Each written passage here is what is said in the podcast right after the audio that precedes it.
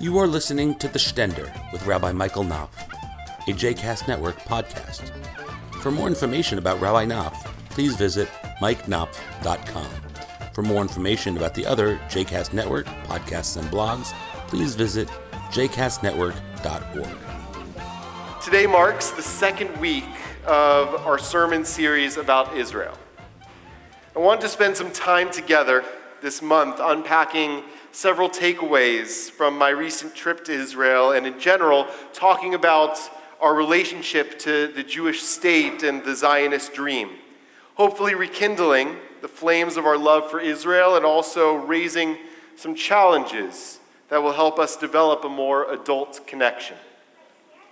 Two of the most powerful experiences of my trip, and it was a trip filled with powerful experiences, so it's hard to choose, were davening on Friday night at two of Jerusalem's hottest minyanim, Kehilat Zion and Kabbalat Shabbat B'Tachana HaRishonah.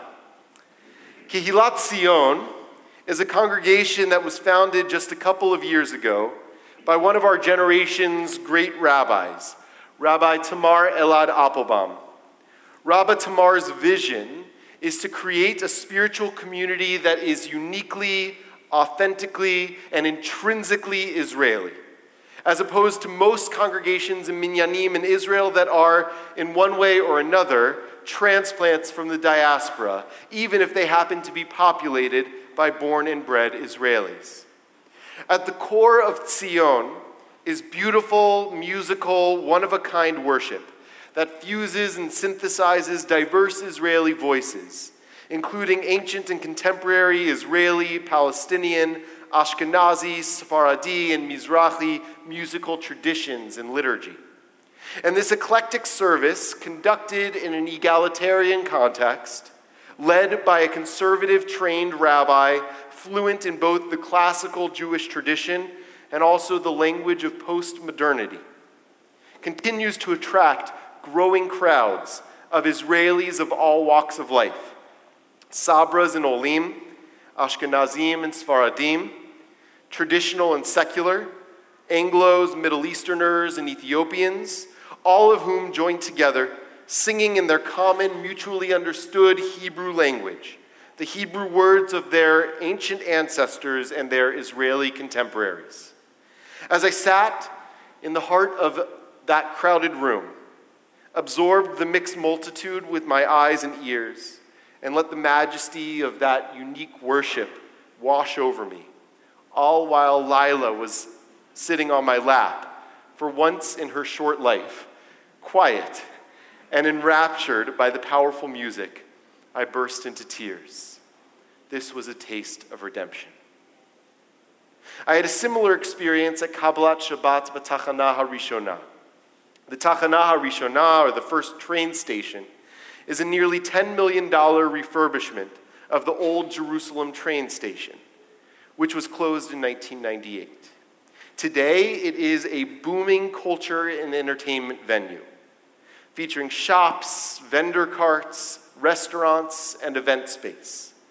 Among the many cultural events that take place at the train station is a weekly Kabbalat Shabbat service which is led on an outdoor stage by a rotating group of prayer leaders, most notably an ensemble known as Nava Tehillah, who were responsible for the worship the week that I attended. The standing room only crowd, like at Kehilat Zion, was an incredible cross section of Israeli society young and old, tourist and native, secular and modern Orthodox, white, brown, and black. I sang with the many, many Israelis around me who would normally consider themselves fiercely non religious. I even spotted a few ultra Orthodox Israelis who were checking out the egalitarian, musical, and uplifting service before their real Shabbat and their Torah true services began. It was public space Judaism that was appealing and accessible, and welcoming and inspiring an opportunity for spiritual uplift while sipping a, a delicious Israeli microbrew.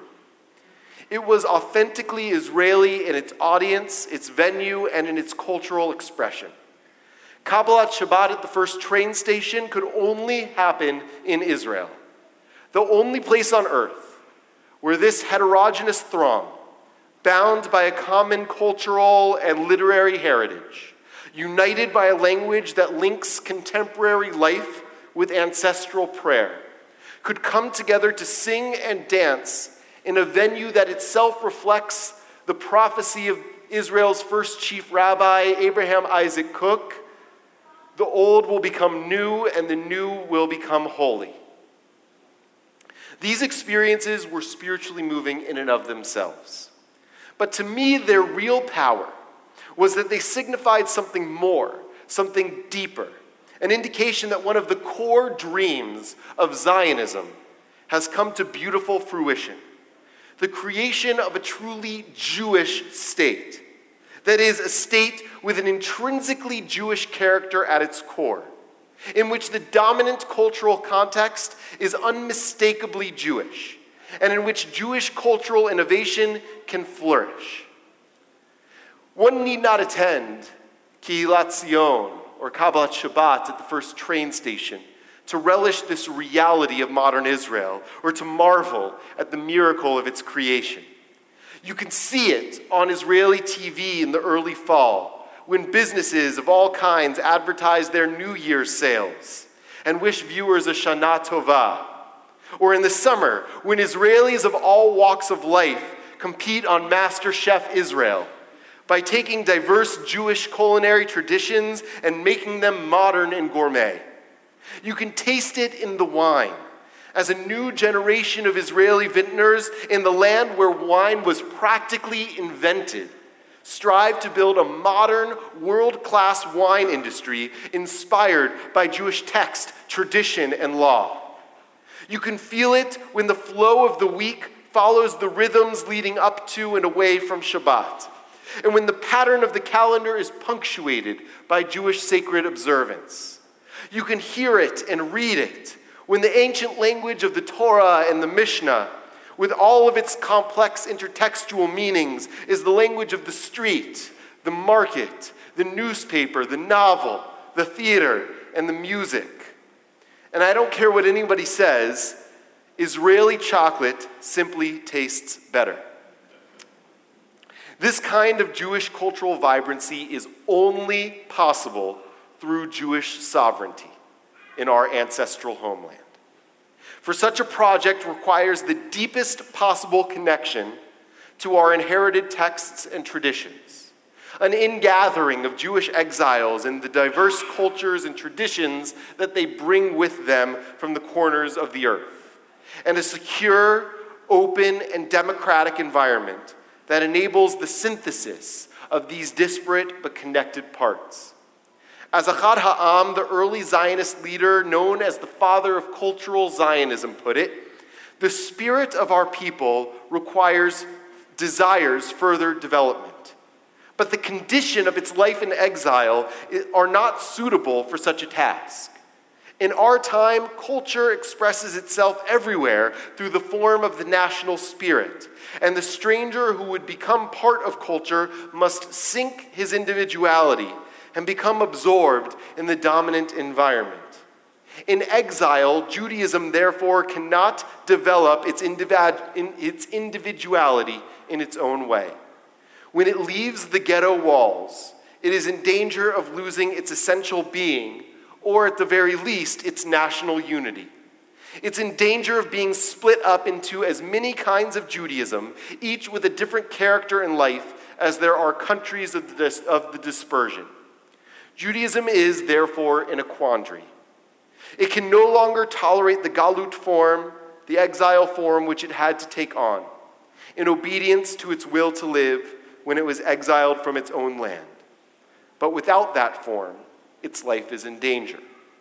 So it seeks to return to its historic center, where it will be able to live a life developing in a natural way, to bring its powers into play in every department of human culture to broaden and perfect those national possessions which it has acquired up to now, and thus to contribute to the common stock of humanity. In the future, as it has in the past, a great national culture, the fruit of the unhampered activity of a people living by the light of its own spirit. only sovereignty can ensure Jews the right to return and provide for their defense once they have done so. A cultural blending requires a stable and secure vessel, a melting pot, to contain it. And separation from our homeland disables a rootedness to our heritage that cultural revival requires. Only by becoming, as Israel's national anthem puts it, a free people in our land can this great reborn national culture take root and thrive. The miraculous Jewish cultural renaissance that has taken root in Israel in our time benefits us in the diaspora too. One of the core motivations of early Zionism was to resolve a widely perceived Jewish problem the denigrated and unequal status of Jews throughout the diaspora. Early Zionists, like Herzl and Nordau, argued that only Jewish sovereignty could resolve this problem. For some Jews, the problem would be nullified by virtue of living in a Jewish state. Sovereignty and political power would provide them an equalized status with all other nationals. At the very least, sovereignty would be able would enable them to defend themselves against violent outbursts from those who despised Jews and saw them as inferior. But the proposition would benefit even those Jews who remained in the diaspora. They, of course, would have a refuge from anti Semitism, but they would also be a part of the sovereign nation even while not living there.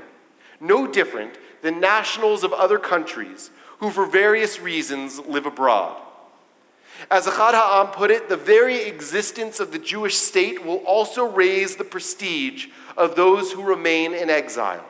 And their fellow citizens will no longer despise them and keep them at arm's length, as though they were base slaves, dependent entirely on the hospitality of others. Jewish sovereignty would elevate the status of Jews everywhere. However, Ahad Ha'am argued, Jewish sovereignty in and of itself could not rectify the Jewish problem. Only sovereignty paired with a Jewish cultural renaissance could accomplish that task. A lack of power and self determination was not all that prevented Jews from claiming their rightful place among the family of nations. Rather, a lack of a vibrant, vital, indigenous, and shared national culture prevented the Jews from normalization. After all, the French aren't normal. The French may not be normal at all, but the French aren't normal solely because they have their own country. They're normal also because they have their own culture. And perhaps more importantly, political power alone was insufficient to empower Jews. Only a Jewish cultural revival could provide the value proposition that would justify and sustain the project of statehood in the long term. That is one of the messages of our Torah portion this week, which teaches See, I have imparted to you laws and rules as the Lord my God has commanded me for you to abide by in the land that you are about to enter and occupy. Observe them faithfully, for that will be proof of your wisdom and discernment to other peoples, who on hearing all of these laws will say, Surely that great nation is a wise and discerning people. Sovereignty is necessary as a precondition, but it is insufficient to secure the admiration of the other nations or the existence of the state. Only sovereignty exercised through the prism of Jewish culture and values could exalt and maintain us. Indeed, the Zionist thinkers who argue that Jewish sovereignty alone would normalize relations between Jews and non Jews everywhere were largely wrong. True, one can certainly make an argument that the existence of a Jewish state, and particularly after the Six Day War, when Jewish power was decisively, if not miraculously, demonstrated, has emboldened and empowered American Jews and is at least partially responsible both for the growth of orthodoxy and the erosion of bigotry here. But one can also see that even today, The reality of the state of Israel, while arguably helping to elevate the status of Jews in some European countries, has not fully normalized Jews or established or eradicated anti Semitism. At the same time, Israel has been incredibly empowering for Jews worldwide from a cultural standpoint. Its output has strengthened Jews' connections to the language of their people, a language that was all but extinct before the advent of Zionism. And the sacred texts of their tradition, which were not being widely published or studied outside of small enclaves of the most committed and insular. Its world class Hebrew language, music, literature, theater, and cinema are sources of intense pride for Jews everywhere. Its religious innovations, like those exemplified by Kehillat Zion and Kabbalat Shabbat at the first train station, provide guidance and inspiration for congregations and individual practitioners everywhere in ways that you may or may not fully recognize. And even if you have never set foot in Tel Aviv, the state of Israel has enriched and elevated your Jewish life, as it has for countless Jews everywhere. To put it in the famous words of the prophet Isaiah, Ki mitzion teitze Torah udavar Adonai Yerushalayim. For Torah will go forth from Zion, and the word of God from Jerusalem. The Torah that emerges in Zion nourishes and fortifies all Jews wherever they may be. And finally, Jewish cultural revival in Israel, the sense that our state must be at its core and in its deeds Jewish in the fullest sense, has benefited the world. True, Israel has a long way to go before it fully lives up to this promise, especially in its treatment of the Palestinians, which, from my perspective, is often profoundly out of step with Jewish values and in its ongoing failure to grant all Jewish denominations equality under the law. Israel's failings in these and other areas undermine its character as a Jewish state. Yet at the same time, the centrality of Jewish culture and values to Israel's sense of itself is what propels Israel and her citizens to consistently be among the first to aid countries and people in need around the world when disaster strikes. It's what inspires Israelis to found groups like Tevel B'Tzedek, which works on the ground to promote sustainable development in countries like Nepal and Haiti, and does so with the deep conviction that the work it is doing is because they are called to do it as Jews and as Israelis. It's what propels doctors in Israeli hospitals, like those I met in Tzfat's Ziv Medical Center to treat victims of the Syrian civil war, despite Syria's history of hostility toward Israel. Though it is far from perfect, the Jewish character of the Jewish state is a powerful reason to both love and support Israel. It's not only exquisite for what it is and majestic to experience in person, but something that benefits us here and Jews everywhere. That means attuning yourself to what's happening culturally in Israel and actively supporting that culture. It also means working to ensure the strength and security of the Jewish state so it can continue to be such a source of Jewish vibrancy. Visiting helps too, and I hope you'll join me on our congregational trip to Israel next summer, where we'll get to experience much of this beauty firsthand. We are often reminded of how Israel needs us, which is true. But let us not forget that we and our world also need Israel. May she continue to lift us up. Shabbat Shalom.